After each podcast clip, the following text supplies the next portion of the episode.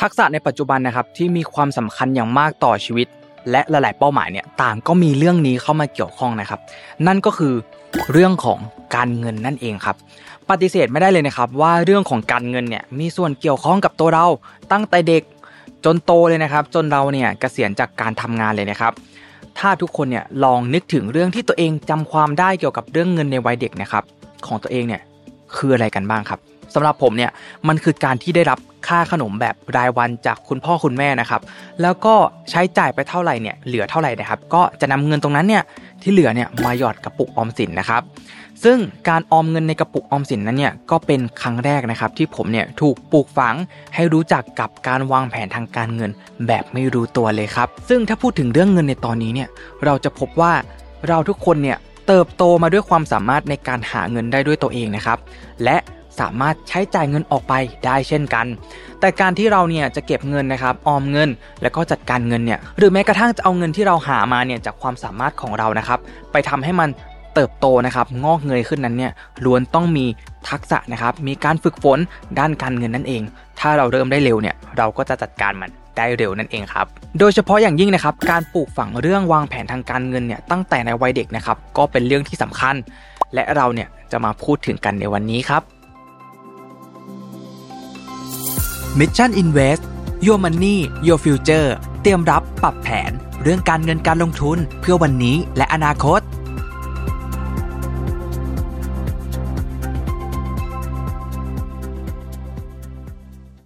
โลกที่หมุนไปข้างหน้าทุกวันนะครับแล้วก็เทคโนโลยีที่เปลี่ยนแปลงอย่างรวดเร็วอยู่ตลอดเวลาเนี่ยเราในฐานะคนทำธุรกิจเจ้าของกิจการที่ทำแบรนด์มาหลายปีเนี่ยเราจะต่อสู้แล้วก็อยู่กับการเปลี่ยนแปลงของกระแสโลกนี้ได้อย่างไรนะครับบางทีอาจจะถึงเวลาแล้วที่เราต้องคิดถึงเรื่องของการรีแบรนด์นะครับ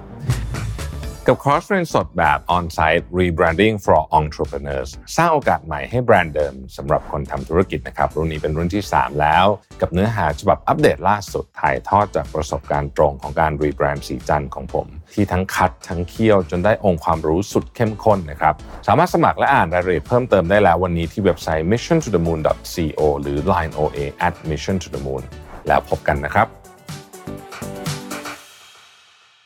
วันนี้นะครับได้รับเกียรติจากคุณป่านนะครับเจ้าของเพจ Wealth Journey นะครับหรือว่าคุณป่านสุวิมลพงพจน์พิพัฒน์นะครับมาเป็นผู้เชี่ยวชาญให้ความรู้กับเราในวันนี้ครับ สวัสดีครับคุณป่าน สวัสดีค่ะ ขออนุญาตเรียกพี่ป่านนะครับ ได้เลย พื่อที่ ค่ะ ได้เป็นกันเองมากขึ้น ได้ค่ะ รับเบื้องต้นพี่ป่านช่วยแนะนำตัวให้คุณผู้ฟังคร่าวๆได้ไหมครับว่า ตอนนี้ทำอะไรอยู่บ้างครับ ได้ค่ะ ก็ป่านนะคะ สุวิมลนะคะ พงศ์พลพิพัฒน์ค่ะ ปัจจุบันเนี่ยเป็นที่ปรึกษาการเงินนะคะ แล้วก็เป็นตัวแทนประกันชีวิตเนาะอยู่ที่บริษัทอาริอันส์อยุธยานะคะ ครับ แล้วก็อีกส่วนหนึ่งเนี่ยก็คือทำงานร่วมกับทางคุณตอมเนาะมัน อื นี่ ม ไดรี่ค่ะ เป็น managing partner เนาะในเรื่องของการจัดการบรรยาย กิจกรรมความรู้ด้านการเงินค่ะ ให้กับบุคคลทั่วไปให้กับองค์กรต่างๆ ค่ะ อืมหลายๆ คนน่าจะรู้จักพี่อะตอม ใช่น่าจะรู้จักคุณตอม Money กันอยู่แล้ว Diaries ใช่ค่ะ ครับ โอเค เรามาเข้าเนื้อหากันเลยดีกว่านะครับ ได้ พี่ป่านช่วยเล่าให้ฟังได้ไหมครับว่าในปัจจุบันเนี่ยความรู้ทางการเงินของคนไทยเนี่ยเป็นยังไงบ้างครับในปัจจุบัน อ่าถ้าถ้าเอาณปัจจุบันนะชาติก็ต้องบอกแบบนี้นะคะ ว่าคนไทยณปัจจุบันเนี่ยให้ความสนใจแล้วก็หันมาให้ความสำคัญกับเรื่องของการเงินเพิ่มมากขึ้น อืม มันมาจากปัจจัยหลากหลายอย่างเลย แล้วก็ตัว ครับ กระตุ้นมากมายเนาะ อืม ที่ทำให้คนอ่ะหันมาศึกษาเพิ่มมากขึ้นนะคะ ครับ ไม่ว่าจะเรื่องของเศรษฐกิจเองทั้งในไทยเองทั่วโลกเองเนาะช่วงที่ผ่านมาเราก็เห็นว่าเฮ้ยเงินเฟ้อเงินเฟ้อเนี่ยปากันไปแบบ9ก้ถึงสิได้เลยใช่ปะ อืมครับ กับอีกเหตุการณ์หนึ่งที่ไม่พูดถึงไม่ได้ก็คือเรื่องของสถานการณ์โควิดนะคะ อ่าอันนี้กระทบ อ่าก ระทบทุกคน แน่นอนเชื่อว่าทุกคนน่าจะกระทบแน่นอนกับโควิดนะคะ ซึ่งคนไทยเนี่ยพอเขาไม่ได้เอ่อมีความเข้าใจทางด้านการเงินอ่ะมันเลยทำให้เขาอะค่ะไม่ได้มีเงินสำรองที่เพียงพอเนาะหรือบริหารจัดสรรเงินได้ไม่ดีไม่มากพอค่ะ จากการที่โควิดเข้ามาหลาย ๆ คนอาจจะถูกลดเงินเดือน หรือหลายคนอาจจะแบบเป็นผู้ว่างงานโดยแบบไม่หันตั้งตัวแบบนี้เนาะ อืม คนเขาก็เลย ใช่ หั เล น ย มา ครับ สนใจตรงเนี้ยกันเพิ่มมากขึ้นค่ะ แต่เนื่องจากคนหันมาสนใจนะชาติก็ยังมีปริมาณที่ไม่ได้มากพอ ยังเป็นจำนวนน้อยอยู่แล้วกันที่คนยังสนใจด้านการเงินตรงนี้นะคะ เพราะว่าคนส่วนใหญ่ที่มามีความรู้มาศึกษาเนี่ยก็มีความรู้ประมาณหนึงไม่ได้มีความเข้าใจทั้งหมดแบบร้อยเปอร์เซ็นต์เนาะ ม เนื่องจากคนไทยส่วนใหญ่เนี่ยจะมักจะมาศึกษาการเงิน เพื่อจะเอาไปแก้ไขปัญหา อ่าม มากกว่าที่จะมาศึกษาเพื่อจะเอาไปวางแผนการเงินจริง ๆ อ๋ออันอันนี้อันนี้ใช่เลยนะแบบนึกพอพี่ป่านพูดมาเนี่ยนึกออกเลยนะ คือหลาย ๆ คนเนี่ย มักจะแบบมีปัญหาแล้ว อ่าถูกไหม แล้วค่อยมาเริ่มจัดการ ถูกส่วนใหญ่จะแก้ปัญหากันปลายทาง ไม่ใช่ อ่า ต้นเหตุเนาะ แต่ทางที่ดีเราควรจะ ป้องกันไว้ก่อน วางแผนทุกอย่างไว้ก่อน ถูกต้อง พอมันเจอปัญหาปุ๊บอ่ะเราป้องกันแหละ ใช่ค่ะ แต่บางคนที่หลาย ๆ คนแล้วกันในประเทศนี้เนาะ อืม อาจจะแบบส่วนใหญ่ เจอปัญหาแล้วค่อยมา แก้ ถูกต้อง ก็เลย ค่ะ อาจจะแก้ถูกบ้างผิดบ้าง ใช่ อืม บางครั้งก็แก้ทันบ้าง บางครั้งก็แก้ไม่ทันเนาะอย่างที่เห็นกัน อื ค่ะอื ม ม ครับ แล้วก็ที่ฉัดรู้มาเนี่ยหลาย ๆ คนเนี่ยสนใจเรื่องการเงิน เพราะว่าอยากเอาไปลงทุน อ่าแน่นอนค่ะ คือเรื่องลงทุนเป็นเรื่องหลักเลย ถูก แต่ เป็น ว่า เรื่องแรกที่ส่วนใหญ่จะพูดถึงกันเลย อ่า ค่ะ แต่ว่า อืม จริงๆแล้วในเรื่องการเงินมันมีมิติอื่นๆอีกมากมาย ใช่ค่ะ มันต้องบอกว่าการเงินเนี่ยมันมีอีกหลากหลายมิติเนาะที่มันไม่ใช่แค่เรื่องของการลงทุนค่ะ แต่แน่นอนมันเป็นเรื่องปกติที่เวลาเรานึกถึงเรื่องของเงินเนาะการลงทุนมันเป็นเหมือนทรายบางอย่างที่ทำให้เรารู้สึกว่าเฮ้ยการลงทุนอ่ะมันทำให้เงินเราโตขึ้น อ่ามั มันทำคให้รั เรา บ ได้เงินง่ายขึ้นมากขึ้นนะคะ มันเลยไม่ผิดที่คนส่วนใหญ่จะหันไปเห็น อืม เห็นความสำคัญหรือให้ความสำคัญกับการลงทุนมากกว่าอ่า อืม แต่จ ครั ริงๆ บ แล้วเนี่ยมันต้องมาตั้งแต่แบบเฮ้ยวางแผนการเงินปกป้องเงินสำรองฉุกเฉินปกป้องความเสี่ยงเก็บออมก่อนเนาะก่อนจะไล่สเต็ปไปถึงเรื่องของการลงทุนนั่นเอง อืมครับ เรื่องการเงินเนี่ยมันสำคัญแบบนี้มันมีหลายมิติมาก อืม เลย ทีนี้มันมันจึงเป็นเหตุผลไหมครับว่าเราเนี่ยต้องปลูกฝังเรื่องการเงินเนี่ยตั้งแต่เด็ก อ่านั้นพี่ปันถามชัดแบบนี้ ถ้าเกิดวันนี้เนาะเราเริ่มต้นในการที่จะเรียนรู้เรื่องการเงินค่ะ ในวันที่เราอายุน้อย ครับ ๆเทียบกับณวันนี้ที่เราอายุเยอะๆแล้วเนี่ยชัดว่าแบบไหนง่ายกว่ากัน ๆโอ้ชัดอยากเริ่มตั้งแต่เด็กเลย ถูกไหม เนาะเป็นวัยๆเราเราก็จะบอก อ่า เนาะเริ่มได้ยิ่งเริ่มเร็วยิ่งดีค่ะคเพราะ รับ แน่นอนค่ะ วันที่เรามีอายุน้อยๆเนี่ยมันมีทั้งในเรื่องของระยะเวลาให้เราได้เรียนรู้เนาะลอง ครับ ผิดลองถูกถูกถูกป่ะคะ ครับ และอีกเรื่องหนึ่งที่สำคัญคือเงินที่น้องๆ เนี่ยจะได้เอาไปใช้ในการลองผิดลองถูกเนี่ยส่วนใหญ่ก็คือเป็นเงินที่คุณพ่อคุณแม่ให้เขา มันเป็นเงิน อื จำนวนเล็กๆ เนาะที่มันไม่ได้กระทบกับการใช้ชีวิตของเขาอะค่ะ อืมครับ ซึ่งถ้าเอ่อน้องๆ ได้เริ่มตรงเนี้ยคุณพ่อคุณแม่ให้เงินอ่ะเต็มที่ก็เงินค่าขนมถูกไหม ครับ เขาก็สามารถที่จะไปฝึกตั้งแต่เก็บออม อืม ฝึกใช้จ่ายหรือเริ่มต้นลงทุนเล็ก ๆ น้อยๆ ได้ แต่ถ้ากลับกัน อืม เนาะเรามาเริ่มเอาแบบในวันที่เราอายุเยอะๆ แล้วอ่ะมันมาทั้งภาระทางการเงิน ผ่อนบ้าน อ่า ผ่อนรถ ใช่ ห เลย นี้สินต่างๆ ถามคำถามหนึงเลย เราจะกล้าเอาเงินตรงเนี้ยไปลงทุนหรือไปลองผิดลองถูกได้มากแค่ไหน ถูกปะเพราะฉะนั้นเนี่ย วันเนี้ยในมุมพี่ป่านเนาะพี่ป่านเลยมองว่า ถ้าให้น้องๆเนี่ยได้เรียนรู้ปลูกฝังตั้งแต่เล็กๆอะค่ะ เป็นสิ่งที่ดีมากๆเลย เพราะวันที่เขาได้ลองผิดลองถูกได้เขาได้ได้เรียนรู้ตรงเนี้ยค่ะ เขาก็จะเอาประสบการณ์ตรงเนี้ยแหละไปใช้ในวันที่เขาเติบโตขึ้นในชีวิตจริง อืมมันดีมากๆเลยครับ ค่ะ ชัดเคยได้ยินบ่อยมากเลย แบบว่าเรื่องการเงินเนี่ยมันเหมือนเป็นวิสัยทัศน์ของเรา อืม ถ้าเรามีความกังวล มีความเครียดเรื่องการเงินเนี่ย เราจะมองแค่ว่าเอ๊ะวันพรุ่งนี้เราจะกินอะไร อ่าใช่ เดือนหน้าเราจะกินอะไร อืมอืม เราจะอยู่ถึงหรือเปล่า อืมอืม แต่คนที่เขาวางแผนมาดีเขาไม่มีปัญหาเรื่องการเงินเนี่ย เรื่องพวกนี้มันจะไม่อยู่ในหัวเขา หัวเขาจะโล่งมาก ถูก เขาจะมีความคิดสร้างสรรค์อะไรใหม่ ๆ ได้เยอะมาก ใช่ค่ะ อืมมันก็เหมือนเป็นวิสัยทัศน์ด้วยทำให้สมองปลอด ถูก โปร่ง ต้องแล้วยิ่ง อืม ถ้าเกิดเราปลูกฝังกันตั้งแต่เล็กๆ น้องจะมีทั้งวินัย มีทั้ง mindset ทั้งการเงินที่ดีค่ะ ที่จะทำให้เขารู้สึกว่าเฮ้ยวันเนี้ยการเก็บออมเงินการบริหารเงินมันไม่ใช่เรื่องยาก อืม พอเป็นวัยเราเนาะ ครั มา บ นั่งคิดโอ้โหแค่จะต้องบริหารเงินยังไง ให้เงินเดือนเดือนหนึ่งเนี่ยมันอยู่จนถึงสิ้นเดือนได้มันก็เครียดแล้วนะ อืม แต่ถ้าวันเนี้ยน้องเขาเรียนรู้กันตั้งแต่เล็กๆอะค่ะ เขาจะมีระยะเวลาในการที่แบบได้ฝึกเก็บออม ได้ฝึกใช้จ่าย แล้วก็ฝึกในการลงทุนได้ด้วย ครับอืมชัดดีใจนะครับที่คนยุคเนี้ยคน อืม รุ่นใหม่เนี่ยเขาเริ่มสนใจการเงินตั้งแต่อายุน้อยๆแหละ ใช่ อ่า เนาะก็จะเห็นว่าอุ้ยเดี๋ยวนี้เด็ก ๆ ก็แบบหันมาสนใจตรงเนี้ยกันตั้งแต่อายุแบบอ20่า 21 ซึ่ง ใช่ เร็วมาก เร็วมาก พี่ป่า ครั น บ ยังแบบเออดียินดีด้วยมากๆ หรือ เลย น้องๆหลายคนเนี่ยคอมเมนต์มาในคลิปนะครับหลายๆคลิปว่าเนี่ยอายุ อ่ายั ยังไม่ถึง 18 จะลงทุนยังไงได้บ้าง อ่ อายุ 15 จะลงทุนอะไรบ้างมีเยอะมาก มีมีเก่ง ใช่ แล้วเก่งด้วยเด็ก ๆ เดี๋ยวนี้ค่ะ ครับ อืม ๆ แล้วก็อีกเรื่องหนึ่งเลยที่ฉับนึกถึงเนี่ยคือ ถ้าเราลองมองย้อนกลับไปเนาะใน อืม อาจจะเป็นคนเจนก่อนหรือว่ารุ่นพ่อแม่เราอ่ะปู่ย่าตายายเรา อืม หลาย ๆ คนเนี่ยหรือหรือเรียกว่าเป็นปัญหาส่วนใหญ่ในประเทศละกัน อ่ะ ที่ถ้าเราวางแผนการเงินไม่ดีเนี่ย เรามักจะเห็นว่า ความเรียกว่าปัญหาทางการเงินอ่ะ มันส่งต่อจากรุ่นมาสู่รุ่นได้ แน่นอน หลายๆ คน อืม ในยุคนี้ก็อาจจะเจออยู่ ทางที่บ้านมีปัญหาทางการเงิน ก็ส่งภาระมาให้คนในรุ่นปัจจุบัน ใช่ คนในรุ่นปัจจุบันเนี่ยทำงานเก็บเงินเงินเดือนก็ไม่ได้เยอะ ก็ต้องส่งให้ที่บ้าน อ่า ตัวเองไม่มีเงินเก็บ อืม พอตัวเองเนี่ยโตขึ้นมีครอบครัว ก็ส่งแบบนี้ต่อไปเรื่อย อ่า มันจึงเป็นปัญหาการเงินในประเทศไทยที่มันไม่จบไม่สิ้น อ่าต้องเรียกว่าเป็นปัญหาการเงินในครอบครัวเนาะที่ อ่า มันไม่มีแบบว่าเขาเรียกปมไร้ไรเขาเรียกนะหาวิธีการแก้ปมไม่ถูก เพราะมันก็จะส่งต่อกันไปแบบนี้เรื่อยๆนะคะ ใช่ ซึ่งแน่นอนค่ะถ้าถามในมุมพี่ป่านนะ ปัญหาที่ทำให้คนในเอ่อทางครอบครัวกันละกันที่เขายังไม่สามารถที่จะ สร้างความแบบประสบความสำเร็จในการส่งต่อทางด้านการเงินให้จากรุ่นสู่รุ่นได้เนาะพี่ปั่นมองแบบนี้ มันมีด้วยกัน 3 ข้อหลักๆค่ะ อันแรกเนี่ยพี่ปั่นมองว่าหนึ่งเลยอะคือเขายังขาดความรู้ อืม เพราะคนเราส่วนใหญ่คนไทยอะเนาะยังไม่มีความรู้ทางการเงินจริง ๆ อืม จะเห็นได้ว่า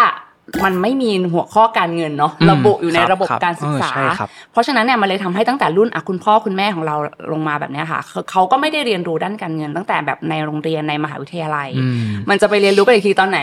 ชีวิตจริงเนาะวันที่เราทำงานแล้ว อ่านั่ นั่นแหละนั่นคือสิ่งที่เราจะต้องไปเรียนรู้ลองผิดลองถูกกันเองค่ะพอวันที่เขาไม่มีความรู้แน่นอนค่ะ วันที่เขาเติบโตขึ้น เขามีครอบครัวเขามีลูก เขาก็จะส่งต่อความไม่รู้อะให้กับรุ่นของเขาให้ลูกๆของเขาเหมือนกันเนาะ อืม พอลูกของเขาเติบโตขึ้น เขาก็ไม่มีรู้อีกเหมือนกันค่ะ อ่ามั มันก็จะส่งต่อแบบเนี้ยต่อไป ครับ เรื่อยๆเพราะฉะนั้นเนี่ยความรู้มันเลยเป็นสิ่งที่สำคัญอันแรกเลยค่ะ แล้วถ้าเป็นไปได้นะพี่ปันอยากให้มันมีการระบุเนาะอย่างน้อยก็เป็นความรู้ขั้นพื้นฐานก็ได้ ให้อยู่ในระบบการศึกษาเพื่ออย่างน้อยเนี่ยทุกคนจะได้มีความเข้าใจ อืม ทางการเงินพื้นฐานก่อนว่าเฮ้ยเราควรต้องเรียนรู้หรือเข้าใจกับอะไร อ่า อ่าแล้วมัน จะสามารถทำให้เขาอะมีความรู้ตรงเนี้ยไปต่อยอดได้ แล้วมันจะไม่เป็นแบบความไม่รู้ส่งต่อความไม่รู้ต่อไปเรื่อย อืม ๆนะอันที่สองพี่ปันมองว่าปัญหาที่เจอก็คือในเรื่องของการหารายได้ ครับ เพราะคนไทยส่วนใหญ่ยังยึดติดกับการมีรายได้ช่องทางเดียว อืม ชัด ใช่ เจนด้วยไหม ใช่ใช่ ถูก ใช่ ไหม ครับ ยิ่งคนทำงานแบบประจำแบบเนี้ยเนาะยากมากที่จะหลุดออกจากคอมฟอร์ทโซนที่รู้สึกว่าแบบเฮ้ยวันเนี้ยฉันต้องมีรายได้ที่สองสามสี่เพิ่มขึ้น อืม แต่ แต่ ปัญหา แต่คนรุ่นใหม่เดี๋ยวนี้ก็ อืม เริ่มเริ่มที่จะมีรายได้หลายช่องทาง ถู แล้ว ก เนาะ ใช่ถ้า ไหม แต่ถ้าย้อนกลับไปสมัยก่อนอะเนาะเขาก็จะยึดรู้สึกว่าเฮ้ยทำงานบริษัท ต้อง มันมั่น ที่ ค เดียว ง อ่ะมันมั่น อ่า คง มันมันเป็นงานที่เราสึกเราได้เงินเดือนแน่ อืม ๆคนก็จะยึดติดจากแบบนั้นค่ะ อืม แล้วมัน ครั ทำ บ ให้เขารู้สึกว่าเขาไม่จำเป็นที่จะต้องไปหารายได้ทางอื่นก็ได้ อืม แต่อย่าลืมนะว่ามันก็จะมีสิ่งเอ่อมากมายเลยที่เข้ามาแล้วมันคือความเสี่ยงอะ มีความเสี่ยงเยอะแยะ ถูกไหม อะโควิดก็เห็น ถูก ชัดเจน หรือเรื่องของเงินเฟ้อ อ่า เรื่องของ ใช่ เศรษฐกิจ อืม อัตราดอกเบี้ยขึ้นมัน ถูกต้อง มีหลายปัจจัยมาก ใช่ค่ะ หรือแม้แต่กระทั่งด้านของอ่ะสุขภาพก็ได้ อ่า ลองมองแบสุบขภาพ นี้ว่าสมมุติว่าถ้าเกิดเอ่อคนคนหนึงแล้วกันทำงานเป็นพนักงานประจำเกิดสมมติอ่ะเป็นโรคร้ายสักโรคหนึ่งเนาะแล้วมันทำให้เขาทำงานต่อไม่ได้ ครับ แน่นอนบริษัทก็คงไม่จ้างเขา ถ้าเกิดเขาไม่ ครับ สามารถไปทำงานได้ะ เดือนหนึ่งอาจจะยังจ้างอยู่ า สองเดือน สองเดือนได้ไหม เริ่ม ก็ คิด ได้อยู่นะ แล้ว หัวห สา น้าม เดือน อืม เราไม่ทำงานไปหกเดือน หัวหน้าก็คงคงไม่ใจดี อันนี้คงต้องก็ต้องเริ่มคิดแล้วว่าจะจ้างต่อดีไหมหรือจะให้ออก ถูต้ง ใช่ไหม ใช่ค่ะ ซึ่งถ้าถ้าเกิดเขาดันมีรายได้แค่ทางเดียวแน่นอนค่ะ มันจะกระทบแน่ เพราะว่าค่าใช้จ่ายยังคงอยู่เนาะบางคนมีภาระหนี้สินมีคนที่ต้องดูแลอุปการะ ครับ นั่นทำให้เขาก็จะไม่มีเงินที่จะไปดูแลสิ่งเหล่านั้นต่อนะคะ แต่ถ้าวันเนี้ยเราเพิ่มเติมโดยการเพิ่มทักษะอะไรบางอย่างให้กับตัวเราเนาะซึ่งเดี๋ยวนี้ทักษะมีรอบตัวค่ะ เราสามารถที่จะเพิ่มทักษะเหล่านี้แล้วมันมันทำให้มันอ่ะเอ่อแปลเปลี่ยนเป็นรายได้ อืม มีรายได้ที่เพิ่มกลับมาได้ค่ะ มัน ครั ก็ บ จะทำให้เราเนี่ยมีรายได้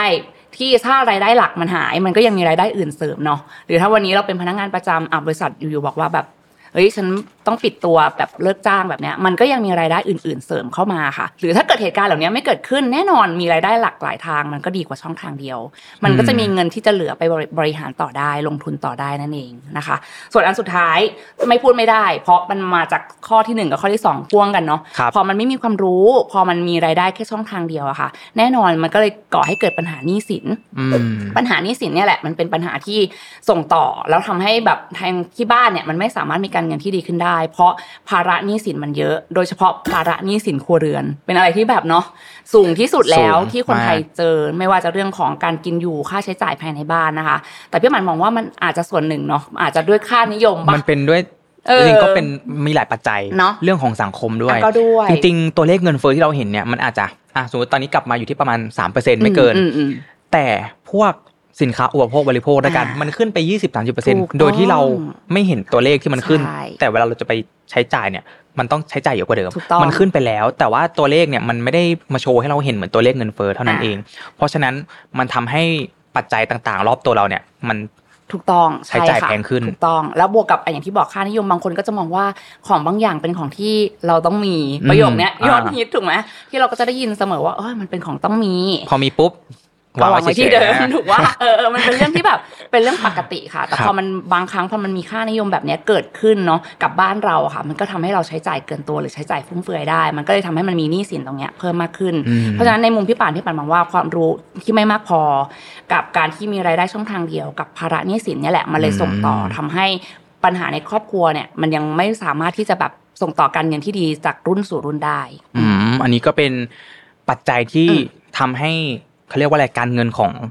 คนเราเนี่ยมันอาจจะไม่ประสบความสำเร็จ อันนี้ก็เป็น ใช่ หนึ่งในเรื่องพวกนั้น อ่าหนึ่งในพวกนั้น ทีนี้พี่ป่านช่วยแนะนำเพิ่มเติมได้ไหมครับ ว่า ค่ะ อ่ะสมมติเราจะแนะนำให้เด็กรุ่นใหม่อย่างเงี้ย อืม หรือว่ามีเคล็ดลับอะไรที่จะแนะนำ อ่า ทางด้านการเงินให้กับเขาไหมครับว่ามีเทคนิคยังไงบ้างให้เขาเนี่ยเริ่มฝึกฝนพัฒนาด้านการเงินได้ อ่าโอเคนั้นพี่ปั่นขอเริ่มจากสิ่งที่ปั่นทำอยู่ก่อนดีกว่าเนาะ ครับ เพราะอย่างที่บอกไปแล้วว่าเราก็จะตอกย้ำเสมอว่าเรื่องของการเงินอะเป็นเรื่องสำคัญ แล้วก็เป็นเรื่องจำเป็นสำหรับทุกเพศทุกวัยแล้วกันนะครับ เพราะฉะนั้นสิ่งที่พี่ปั่นทำกับทีมงานแล้วกันเนาะทำร่วมกันก็คือเราก็จะมีจัดกิจกรรมค่ะเวิร์กช็อปทางด้านการเงินเนี่ยแหละทั้งให้ความรู้ทั้งในเรื่องของการเอาบอร์ดเกม มาเป็นตัวหนึ่งที่เพิ่มความสนุกให้กับเด็ก เด็กๆด้วยเพราะอย่าลืมว่าน้องๆเองอะถ้าวันเนี้ยพี่ป่านจะไปยืนแล้วบรรยายการเงินอย่างเดียวจ๋าๆก็คงไม่น่าจะได้ผลตอบรับที่ดีเนาะน้องๆค ใช่ ง ใช่ เบื่อ เพราะว่า อืม ในยุคนี้ก็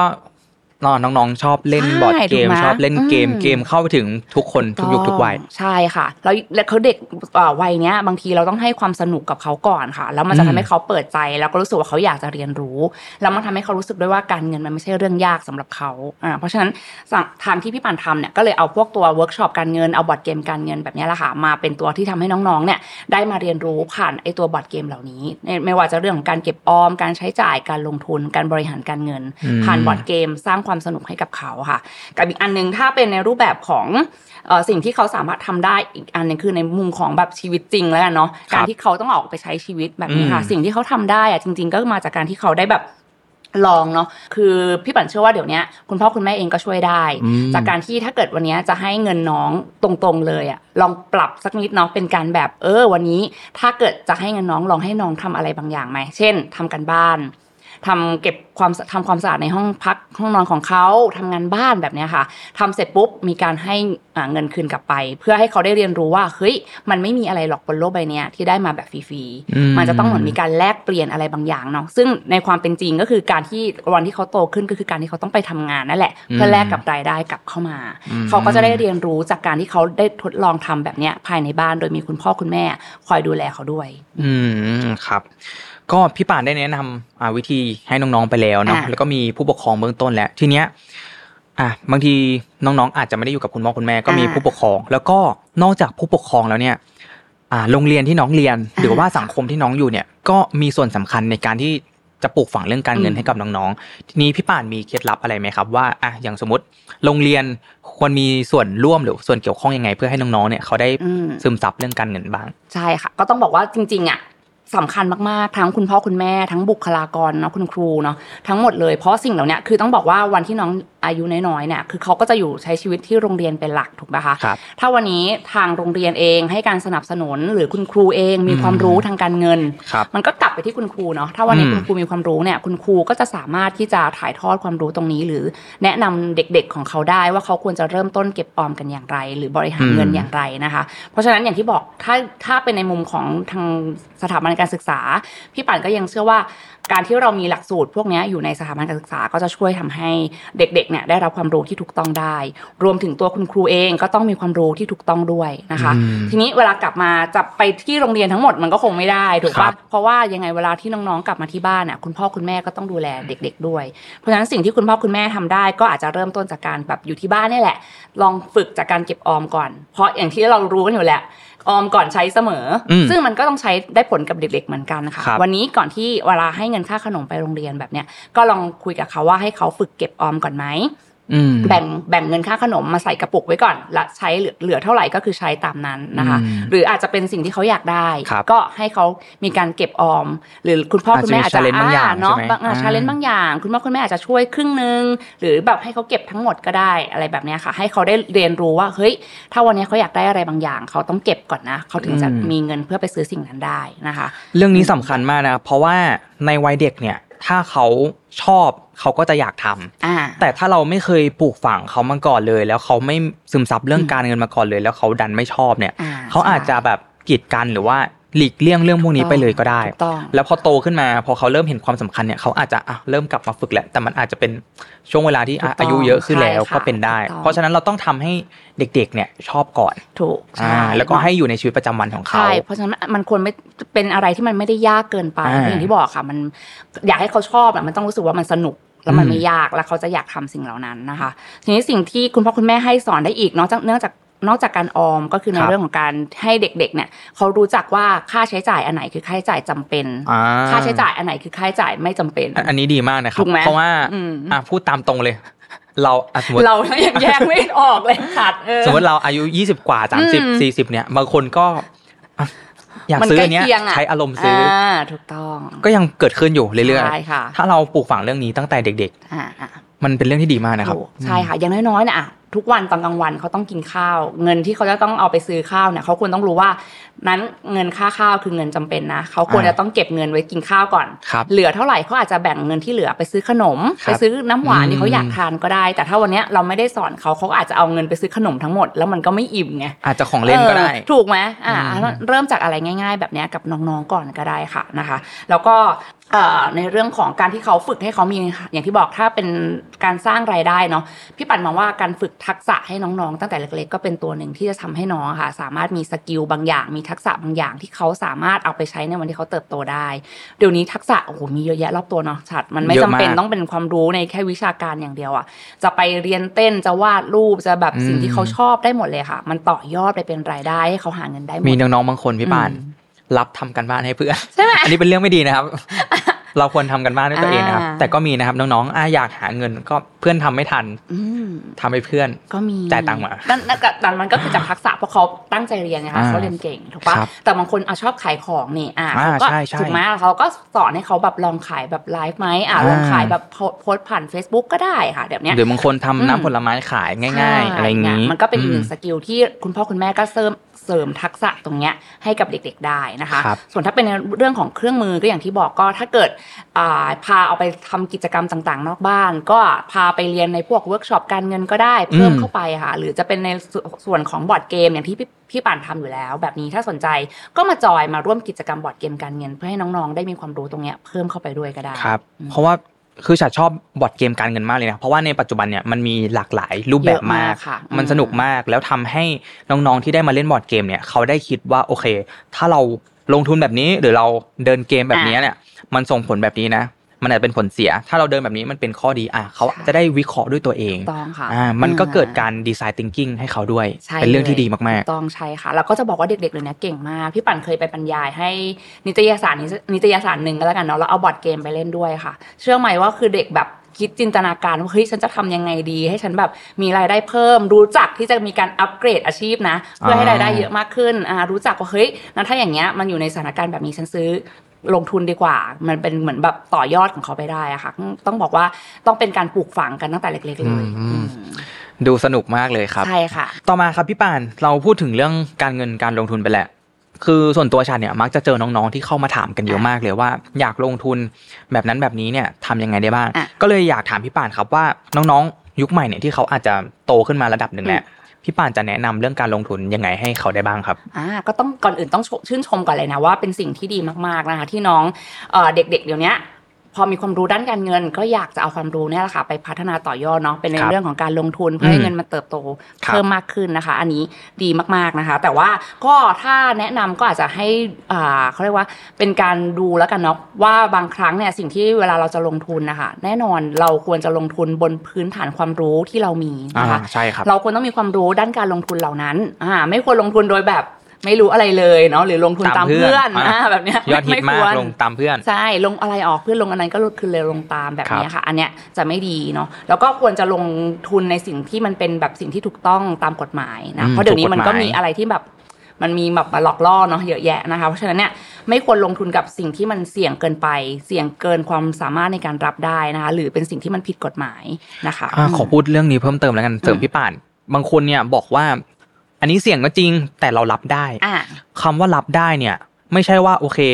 เราบอกว่าเรารับได้ อ่า แต่พอถึงเวลาเข้าจริงเนี่ยเงินลงทุนก้อนเนี้ยมันหายไปหมดเลย แล้วเราแบบ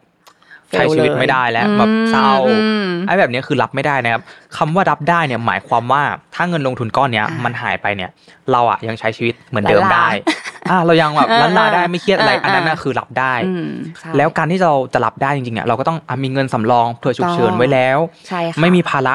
หนี้สินอะไรที่มันหนักเกินไป อืม อ่า ถูกต้องใช่เลยเพราะอย่างที่บอกว่าบางคนน่ะพอสนใจเรื่องของการลงทุนค่ะ ก็จะโฟกัสแต่ด้านการลงทุนจนลืม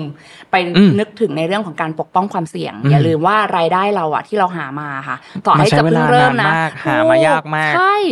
มันก็ควรจะที่จะต้องปกป้องรายได้ของเราด้วยค่ะ เพราะอย่างที่บอกมันมีสถานการณ์มากมายเนาะปัจจัยหลากหลาย ที่มันพร้อมที่จะทำให้เงินของเรารายได้ของเราอะมันหายไปได้ ไม่ว่าจะด้านสุขภาพด้านอุบัติเหตุต่างๆ ก็ตามนะคะ เพราะฉะนั้นเนี่ยก็ต้องมีการปกป้องรายได้เอาไว้ด้วยนะคะ ส่วนอีกอันหนึงที่ควรจะต้องทำก็คือในเรื่องของสภาพคล่องอย่างที่บอกกันเลยอย่างที่ชัดบอก บางครั้งเราเอาเงินไปลงทุนจนหมด จนมันไม่เหลือสภาพคล่องเลย ไม่เหลือเอาไว้ใช้จ่าย ไม่เหลือเอาไว้แบบว่าใช้ในเหตุการณ์ฉุกเฉินเลยอะค่ะ อืม อันเนี้ยก็เป็นอีกสิ่งหนึ่งที่ก็ต้องมีการแบบวางแผนทั้งทั้งปกป้องรายได้เราปกป้องความเสี่ยงด้วย แล้วก็บริหารเงินสำรองฉุกเฉินของเราเอาไว้ให้ดีด้วย แล้วก็สิ่งสำคัญเลยลงทุนในความรู้ใช่ไหมครับพี่ปาน อ่ถูกต้องค่ะ ล เนาะ งทุน ในค ให้ วาม ตัวเอ รู้ ง ลงทุนกับตัวเองดีที่สุด เพราะความรู้เนี่ยแหละจะทำให้เราอะค่ะ สร้างรายได้ได้มากมายขึ้น อืมเพราะว่ามีน้องๆ เนี่ยถามมาเยอะ แล้วชักก็จะแนะนำไปว่าลงทุนกับความรู้ก่อน อ่า หรือลงทุนกับหนังสืออะ จริง ๆ มันอาจจะเป็นคำที่ดูเบสิกดูแบบคนใช้กันทั่วไปแล้ว แต่มันมันคือเรื่องจริงที่ อ่า ไม่ว่าจะผ่านไปกี่ปีอ่ะมันก็ยังใช้ได้ อืม เพราะว่าหนังสือเล่มหนึ่งเนี่ยสมมติหนังสือลงทุนหนังสือการเงินเนี่ย ๆค่ะ ผู้เขียนเนี่ยเขาอาจจะใช้ประสบการณ์ 10 ปีของเขา อืม 20 ปี หรือบางบางเล่มเนี่ยเป็นประสบการณ์ทางชีวิตของเขา ใช่ มาเขียนอยู่ในหนังสือเล่มหนึ่งราคา 200 300 บาท อืม ถ้าเราได้ไปอ่านเนี่ย แล้วเราเอามาวิเคราะห์เอามาประยุกต์ใช้กับตัวเราเองเนี่ย มันมีประโยชน์มาก ใช่เลย ๆ โดยราคาแค่ 200 ถูก 300 ต้องใช่ค่ะ เพราะฉะนั้นเนี่ยลงทุนกับตัวเองก่อน ไม่ว่าจะเป็นอ่านซื้อหนังสือสักเล่มมาอ่านก็ได้เนาะหรือเดี๋ยวนี้จะบอกว่าโอ้โหความรู้ออนไลน์แบบไม่มีค่าใช้จ่าย อ่า ก็เยอะมาก เยอะ ติดตามนี่ช่อง Mission to the Moon ก็ได้ ก็มีความรู้จากน้องฉัดเยอะแยะเลยใช่ไหมคะเพราะฉะนั้นเนี่ยตตรงเนี้ยเราพอเรามีความรู้ค่ะ อืม เดี๋ยวความรู้มันจะต่อยอดทำให้เราเนี่ยสร้างรายได้ได้เพิ่มมากขึ้นเอง ดีมากๆเลย ค่ะ สุดท้ายนี้ครับพี่ป่าน พี่ป่านอยากฝากอะไรถึงคุณพ่อ อืม คุณแม่ในยุคนี้ไหมครับ เกี่ยวกับเรื่องการเงิน เพื่อที่จะได้วางแผนให้กับ อ่ะ ลูกๆของเขา ได้ค่ะก็ถ้าในมุมพี่ป่านเนาะพี่ป่านก็อยากบอกแบบนี้แล้วกันว่าเอ่อคุณพ่อคุณแม่ค่ะควรเป็นต้นแบบที่ดีให้กับลูก อื ๆ ม เพราะพี่ป่านเชื่อมากๆว่า วันที่เราอ่ะเป็นต้นแบบทางการเงินที่ดี บริหารการเงินเป็นมีความรู้ทางการเงินค่ะ ลูกๆเขาก็จะยึดเราแหละเป็นต้นแบบเป็นตัวอย่าง อืม เป็นแบบอย่างเนาะเขา ครับ ก็จะอยากเติบโตไปเป็นเหมือนเราค่ะ อืม แต่ถ้าในทางกลับกันวันนี้เราแบบไม่ได้มีความรู้เนาะบริหารมันไม่ดีอะค่ะ เขาก็จะมีภาพจำแบบนั้นเช่นกันนะคะ กับอีกอันหนึ่งที่คุณพ่อคุณแม่เอ่อหลาย ๆ คนบางครั้งด้วยความรักลูกมาก ก็ปันก็ว่ามันก็มีนะที่บางครั้งอาจจะแบบเขาเรียกว่าซื้อนู่นนี่นั่นให้ลูก หรือสร้างภาระหนี้สินที่มันมากเกินไปค่ะ อันนี้ก็เป็นอีกอันหนึ่งที่อยากจะแบบฝากถึงคุณพ่อคุณแม่ด้วยว่า อย่าสร้างภาระหนี้สินที่มันมากจนเกินตัวไปนัก เพราะว่าอย่างที่บอกค่ะ บางทีไอ้หนี้สินที่เราสร้างอ่ะเราอาจจะสร้างเพื่อเขาก็จริง แต่พอมันมากเกินไป มันกลายเป็นว่าแทนที่เด็ก ๆอ่ะจะได้เติบโตโดยการเริ่มต้นจากศูนย์ เขาอาจจะเริ่มต้นจากการติดลบก็ได้ เพราะหนี่สินที่มันมากเกินไปมันทำให้เขาแบบเนาะมีชีวิต อืม คุณภาพที่ไปต่อไม่ได้นะคะ อืม อืม ครับ ส่วนอีกอันหนึ่งก็ที่ฝากก็คือในเรื่องของอาอย่าลืมที่จะปกป้องความเสี่ยงด้วยอย่างที่บอก เพราะสุดท้ายแล้วค่ะ ไม่ว่าจะเป็นคุณพ่อหรือคุณแม่ก็ตามค่ะ ทั้งสองคนคือคนที่หารายได้เนาะไม่ว่าจะหาทั้งคู่หรือใครคนใดคนหนึ่ง วันนี้หารายได้แล้วต้องปกป้องมันไว้ด้วย เพราะไม่ว่าใครคนใดคนหนึ่งไม่อยู่ ลูกจะต้องมีคุณภาพชีวิตที่ดีเหมือนเดิม จะต้องได้เรียนจบอย่างที่คุณพ่อคุณแม่ตั้งใจไว้ เพราะฉะนั้น อืม การบริหารความเสี่ยงก็ยังคงต้องเข้ามาเป็นส่วนหนึ่งที่คุณพ่อคุณแม่ต้องให้ความสำคัญด้วยเช่นกัน อืมครับ โอ้ดีมากๆเลยครับ ค่ะ วันนี้น่าจะครบถ้วน ได้เลย ครับก่อนจากกันไปครับพี่ป่านฝากให้คนดูหน่อยครับ ถ้าอยากไปเล่นบอร์ดเกมที่พี่ป่าน อ่า ได้ ค่ะ แนะนำมาเมื่อกี้จะสามารถติดต่อทางไหนได้บ้างครับ ค่ะก็ถ้าเกิดคุณพ่อคุณแม่ท่านไหนนะคะ ที่สนใจนะคะในเรื่องของการเงิน แล้วก็อยากให้น้องๆนะคะ มาสนุกนะคะ แล้วก็มีความรู้ด้านการเงินนะคะ ก็สามารถติดตามป่านได้ทางเพจ w e l l Journey เลยนะคะ เดี๋ยวถ้าเราจะจัดกิจกรรมการเงินช่วงปลายปีเนาะจะจัดขึ้นเมื่อไหร่อย่างไรนะคะป่านจะประชาสัมพันธ์อีกทีหนึ่งนะคะ ก็สามารถที่จะมาร่วมกิจกรรมได้ค่ะ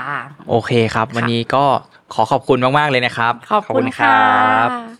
วันนี้ก็น่าจะเปิดมุมมองเรื่องของการเงินเนี่ยให้น้องๆ ให้ผู้ปกครองหลาย ๆ คนนะครับว่าจริง ๆ แล้วเนี่ยเรื่องของการเงินเนี่ยเป็นทักษะที่ต้องฝึกฝนนะครับ และควรฝึกตั้งแต่อายุยังน้อย เพื่อที่จะได้จัดการเงินได้อย่างเป็นระบบนะครับ แล้วชีวิตเราเนี่ยก็จะไม่ยุ่งเหยิงนั่นเอง จัดการเป็นระเบียบต่างๆ ในชีวิตได้นะครับ เหมือนเป็นการฝึกวินัยอย่างหนึ่งเลยนะครับ แต่ทักษะนี้เนี่ยถ้าฝึกจนติดเป็นนิสัยแล้วเนี่ยรับรองว่าชีวิตของเราเนี่ยดีขึ้นอย่างแน่นอนครับ ใครที่ชื่นชอบคุณป่านนะครับ ก็สามารถไปติดตามต่อได้ที่เพจ Wealth Journey ต่อได้เลยนะครับ วันนี้เนี่ยก็ต้องขอขอบคุณคุณป่านอย่างมากเลยนะครับ ก่อนจากกันไปนะครับ ถ้าชอบคลิปนี้เนี่ยกดไลค์นะครับ กดแชร์ไปให้คนที่คุณรักนะครับ กดติดตามรายการ Mission Invest ด้วยนะครับ แล้วพบกันใหม่สำหรับวันนี้ขอบคุณและสวัสดีครับ Mission Invest Your Money Your Future เตรียมรับปรับแผน เรื่องการเงินการลงทุนเพื่อวันนี้และอนาคต